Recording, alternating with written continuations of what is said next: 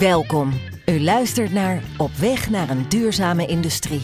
Een podcast van Stork over duurzaamheid, circulariteit en de energietransitie in relatie tot onderhoud en asset management. In deze podcastserie spreken we met vernieuwers en over praktijkvoorbeelden in de energietransitie. Uw host is Ferry Visser. Fijn dat u luistert. Vandaag zijn we te gast bij Sachem Europe Industries in Zaltbommel en hebben we weer een dubbel interview. Sachem is een internationaal chemisch bedrijf met een Nederlandse vestiging in Zaltbommel dat onder meer reagents maakt. Dit is een essentiële grondstof voor de papierindustrie. Ik heb gehoord dat in alle papier in Europa Sachem zit. Dus we zijn hier niet zomaar ergens. En Sachem produceert in het reagentsproces geen afval. En daar komen we straks zeker op terug. Maar met wie zitten we hier aan tafel? Allereerst met Stefan Arts. Stefan heeft organische chemie aan de Radboud Universiteit gestudeerd en is vervolgens gepromoveerd in Delft op katalyse in de organische chemie. Sindsdien heeft hij altijd gewerkt bij chemische bedrijven, zowel in Nederland als ook elders in de wereld. Vaak in de functies van plant manager, general manager en plant director, wat hij nu ook alweer 4 jaar is bij Sachem in Zaltbommel. Specialiteiten van Stefan zijn Lean Manufacturing en Six Sigma. Ook aangeschoven is Marco van Beijnhem. Marco werkt al meer dan 30 jaar in de chemie en is via alle denkbare rollen van operator, shift leader, team leader, maintenance manager, manager operations 4 jaar geleden bij Sachem terechtgekomen als maintenance en engineering manager. Gedurende zijn loopbaan is hij een toonbeeld geweest van een leven lang leren, waaronder diverse vakopleidingen in de procestechniek, technische bedrijfskunde, safety en risk management en ook weer Lean Six Sigma. Zowel Marco als Stefan zijn zeer gedreven om van Sachem een duurzame fabriek te maken. Dat dit de nodige uitdagingen met zich meebrengt, ontmoedigt hen zeker niet. Wederom een prachtige deelnemer aan onze podcast Op weg naar een duurzame industrie. En om meteen maar met de deur in huis te vallen, Stefan, jullie produceren in het reagentsproces geen afval. Wat betekent dat er aan de materialenkant van onze reduce, reuse, recycle model voor jullie geen werk te doen is. Nou, ik zou zeggen, leg dat maar eens uit aan onze luisteraars. Dankjewel, Ferry. Ook bedankt voor de uitnodiging dat we mee mogen doen aan deze podcast op duurzaamheid. Het is toch een onderwerp wat ons als Sachem en Marco en mij specifiek ook na aan het hart ligt. Dus ja, wij doen graag mee. Fijn. En om even uit te leggen, om uit te leggen wat het reagentsproces nou precies is. Wij maken met 2 grondstoffen, epichloridrine en DMA-HCL, even de technische namen te noemen. Die komen met vrachtwagens, onze poort binnenrijden. Die gaan in grote bulktanks. In onze reactoren zetten wij dat om in het product reagens. En het mooie van dat proces, wat al 30 jaar oud is, is dat we dat in de loop van de jaren zo gefine-tuned hebben dat er nagenoeg geen afval meer uitkomt. Alles gaat de deur uit in tankwagens met reagens. En we maken 1 bijproduct daarbij. En dat bijproduct wordt ook verkocht. Dat is een product wat ook gebruikt wordt in onder andere de farmaceutische industrie. Bijzonder om te horen. Als leek, voor mij in ieder geval, is dit echt nieuw. En interessant dat dat eigenlijk ook al 30 jaar bestaat. Ik vraag me dan even af, wat deden ze daarvoor? Maar goed, dat is een ander verhaal waarschijnlijk.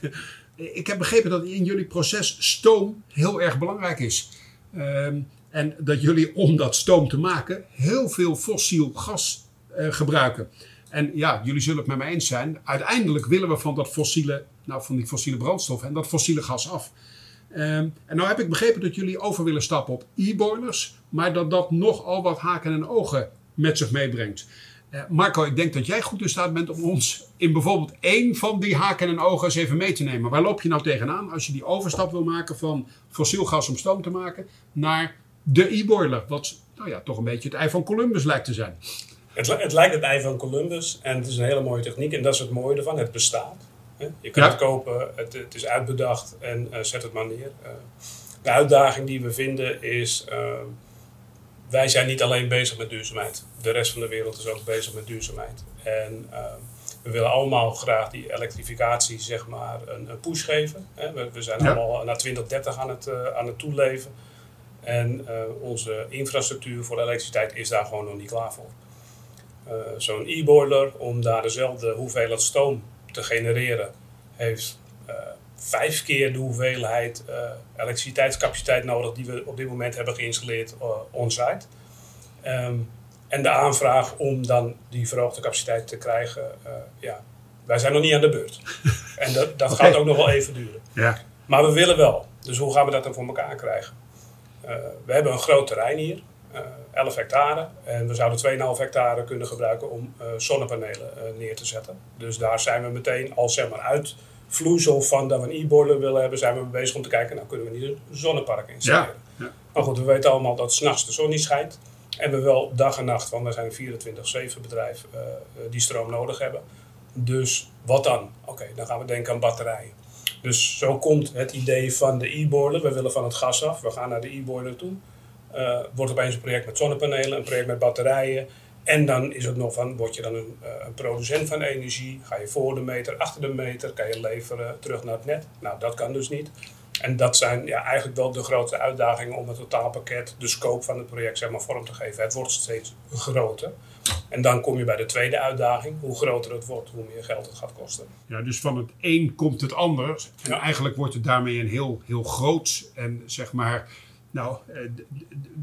project wat heel veel aspecten kent. Ja. En daar moeten jullie allemaal in thuis zijn, begrijp ik, om inderdaad zoiets te kunnen realiseren. Ja. Nou begrijp ik dat jullie je niet laten ontmoedigen, hè? Want dat heb ik eerder al gezegd. Zeker. Wat is de weg voorwaarts die jullie maken of kiezen om uiteindelijk toch dit te kunnen realiseren? Ja, de weg voorwaarts is met name het opknippen in kleine delen en zoeken naar partners die ook al dit een keer gedaan hebben of in ieder geval ons een stuk op weg kunnen helpen. Maar het heeft dus alles ook duidelijk te maken met die infrastructuur, die elektrische infrastructuur die we gewoon, waar we als heel BV Nederland tegenaan lopen. Die hele elektrificatiebehoefte van de industrie gewoon niet bij kan benen. Nee, en we zien wel dat ze daar ook keihard aan het werk zijn. Hè? Ja. Ik bedoel, er wordt enorm veel geld geïnvesteerd om ook dat mogelijk te maken. Het is een beperking met gewoon ook de mensen en de uitvoertijd die daarvoor nodig is. Ja, ook de doorlooptijd. We zijn met het industriepark waar wij een deel van uitmaken in Zaltbommel, zijn we ook dus druk in overleg met, in dit geval bij ons is dat Liander, met even een energieleverancier. Ja. Ja, wat zijn de mogelijkheden? Wanneer komen de aansluitingen weer beschikbaar? En hoeveel vermogen praten we dan over? Zij zijn ook heel geïnteresseerd in wat de industrie hier in Zaltbommel nodig heeft. En ze willen dat ook faciliteren. Ja. Maar ook zij lopen weer tegen de beperking aan van het landelijk netwerk. Dus we hebben met hun hebben we denk ik een goede afspraak over wat er mogelijk is. Maar zij zeggen nu op dit moment van stop, want hier kan het niet verder. Want op dit moment zijn wij door Tennet lam gelegd. Eigenlijk om het zo maar even te zeggen. Daarin. Dus zelfs als het intern binnen de regio kan, dan kan het nog niet meteen landelijk. Dus ook dat is weer een factor waar je dan rekening mee moet houden. Dus vandaar ook dat we een beetje huiverig zijn om te zeggen, die datum, dan is het klaar. Ja, ja, want als het inderdaad allemaal meewerkt, dan kan het relatief makkelijk. Ja. Relatief. Maar als je gewoon geen stroom krijgt, dan kun je inderdaad, wat Marco zegt, je kunt zonnecellen neerleggen, zelfs met een batterij, maar dan heb je in de zomer genoeg stroom. Maar wat doe je in de winter? Dan kun je niet zeggen, ik doe het zonder stroom. Je moet het allemaal balanceren. Dus er zitten nog een aantal... Je hebt gewoon op dit moment je netaansluiting nog steeds nodig om te kunnen opereren. Dus dat is een heel belangrijke factor.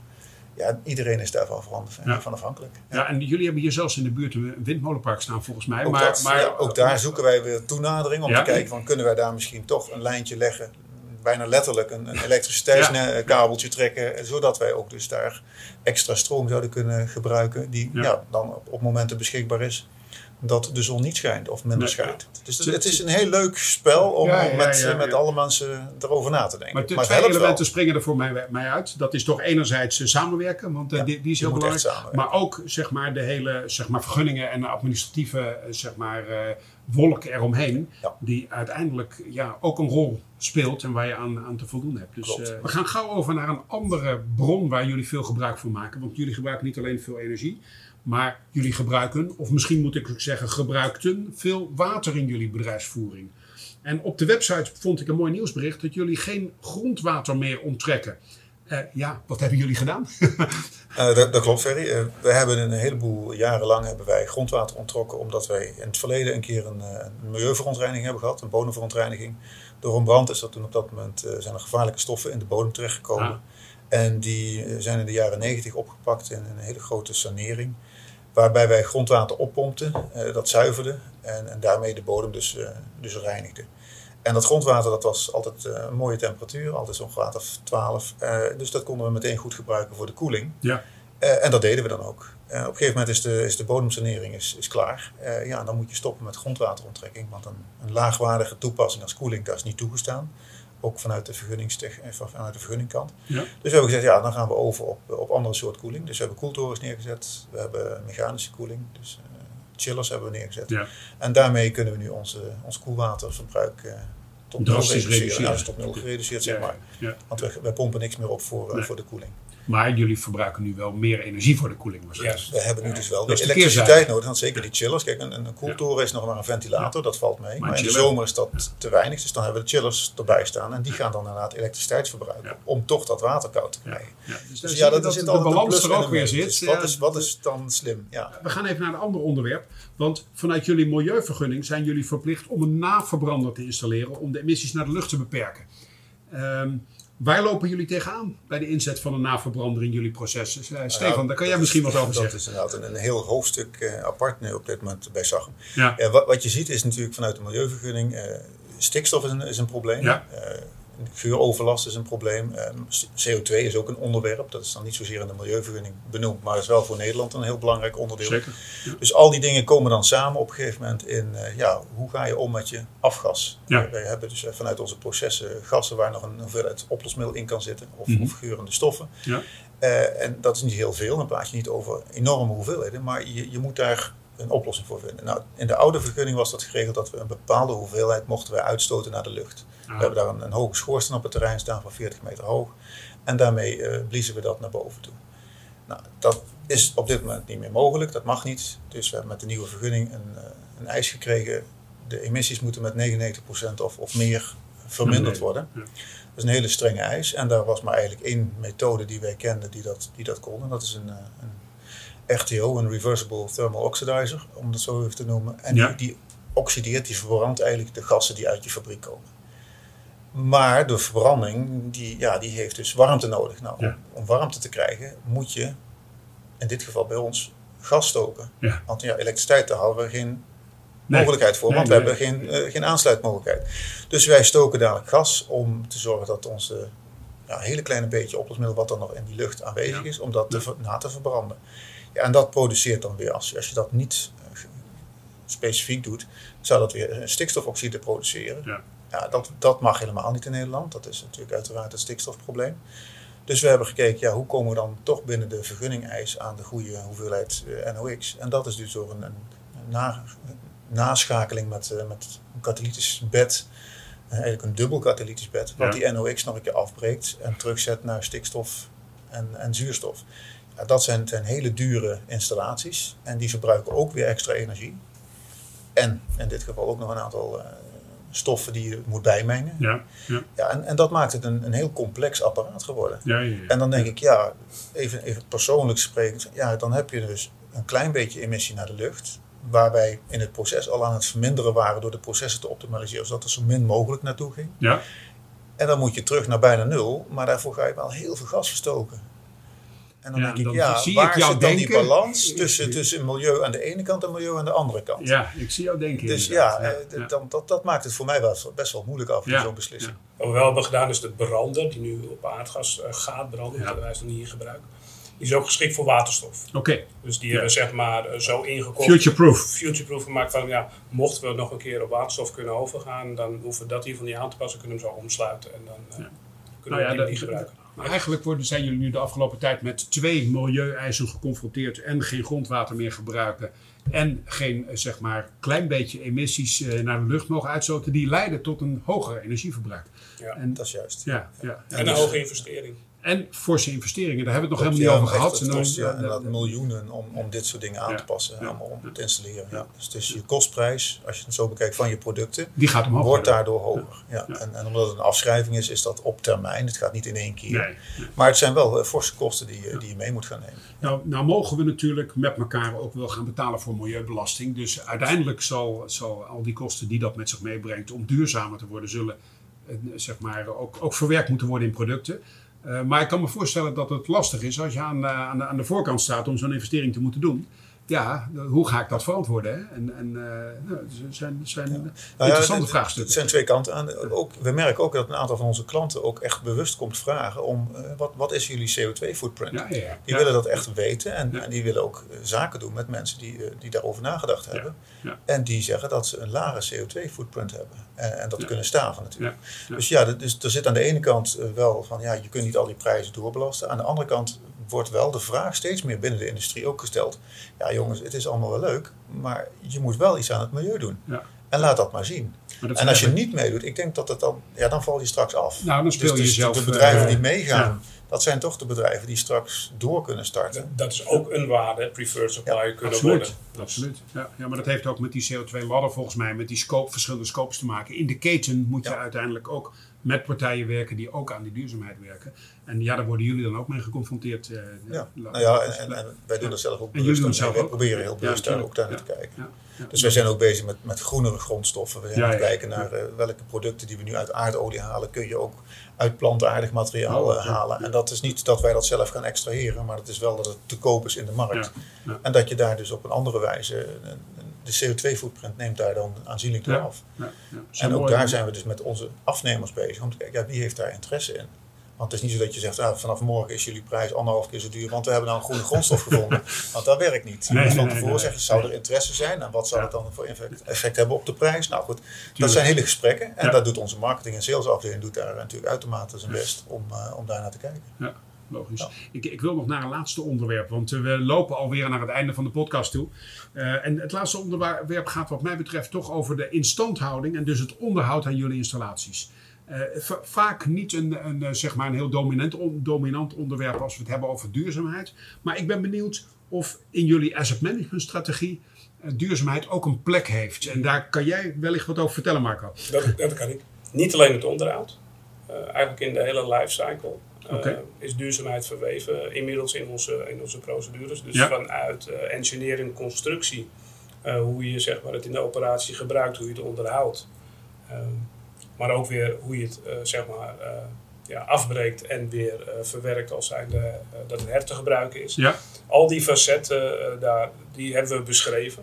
Dus als we in de engineeringsfase zitten, we hebben het net over de RTO gehad, dan zijn we bewust bezig om te kijken van hoe kunnen we zorgen dat die optimaal functioneert met zo laag mogelijke energieconsumptie. Mooie voorbeelden, dus eigenlijk, je zou bijna kunnen zeggen, het zit in de kern van jullie bedrijfsvoering. Want bij al deze stappen wordt dat altijd, vanuit dat perspectief wordt er ook naar gekeken. Goed om te horen. We gaan naar de laatste vraag in deze podcast. En onze trouwe luisteraars weten dat dat de standaardvraag is. Welk advies zou je onze luisteraars kunnen of willen geven die ook bezig zijn op dit pad naar meer duurzame bedrijfsvoering? Mag ik eerst aan jou vragen, Stefan, om een advies te geven? Ja, ik heb in ieder geval 2 dingen voor mezelf opgenomen. Eén ding is, kijk vooruit, want het is zo 2030. Je kunt niet achterblijven. Als je denkt dat je nog tientallen jaren kunt doen met wat je hebt, dat gaat niet lukken. Dus denk vooruit. En de andere is ook, spreek met andere bedrijven en ook met adviseurs, want er is al heel veel bekend. Heel veel dingen zijn mogelijk. Maak daar gebruik van. Probeer niet alles zelf uit te vogelen, want het kost enorm veel tijd en moeite. Terwijl anderen je echt kunnen helpen. Dus maak daar gebruik van. Mooi. Ja, en ik denk een hele mooie oproep aan de luisteraars. Marco, heb jij wat aan te vullen? Ja, hou het einddoel in zicht. Hou het in je achterhoofd, maar ben bereid en wees voorbereid op dat het een lange weg kan zijn. Maar dat je ook tussenoplossingen gewoon accepteert als zijnde, oké, dan hebben we in ieder geval een stap gemaakt. Dus denk niet dat het einddoel meteen het doel is wat je gaat bereiken. En, ik denk dat we dat gaan hebben. Ja, tevreden zijn met kleinere stappen die uiteindelijk je toch dichter bij het doel brengen. Ja. Nou, super. Ja, ik wil jullie beiden bedanken voor dit interessante verhaal. Dit inkijkje in jullie bedrijfsvoering en in jullie ontwikkelingen. Om als gerenommeerd Zaltbommelsbedrijf in ieder geval op deze locatie echt duurzamer te worden. En ik bedank onze luisteraars natuurlijk weer voor het bijwonen van deze editie van onze podcastserie Op weg naar een duurzame industrie. En wij gaan weer op pad om de volgende opname te doen. Dank jullie wel. Graag gedaan, Ferry. Graag gedaan van onze kant. Bedankt voor uw aandacht. Deze podcast maakt deel uit van de serie Stork Podcast onder de noemer Op weg naar een duurzame industrie. Beluister ook de andere edities. Meer informatie en alle andere podcasts vindt u op stork.com/podcast.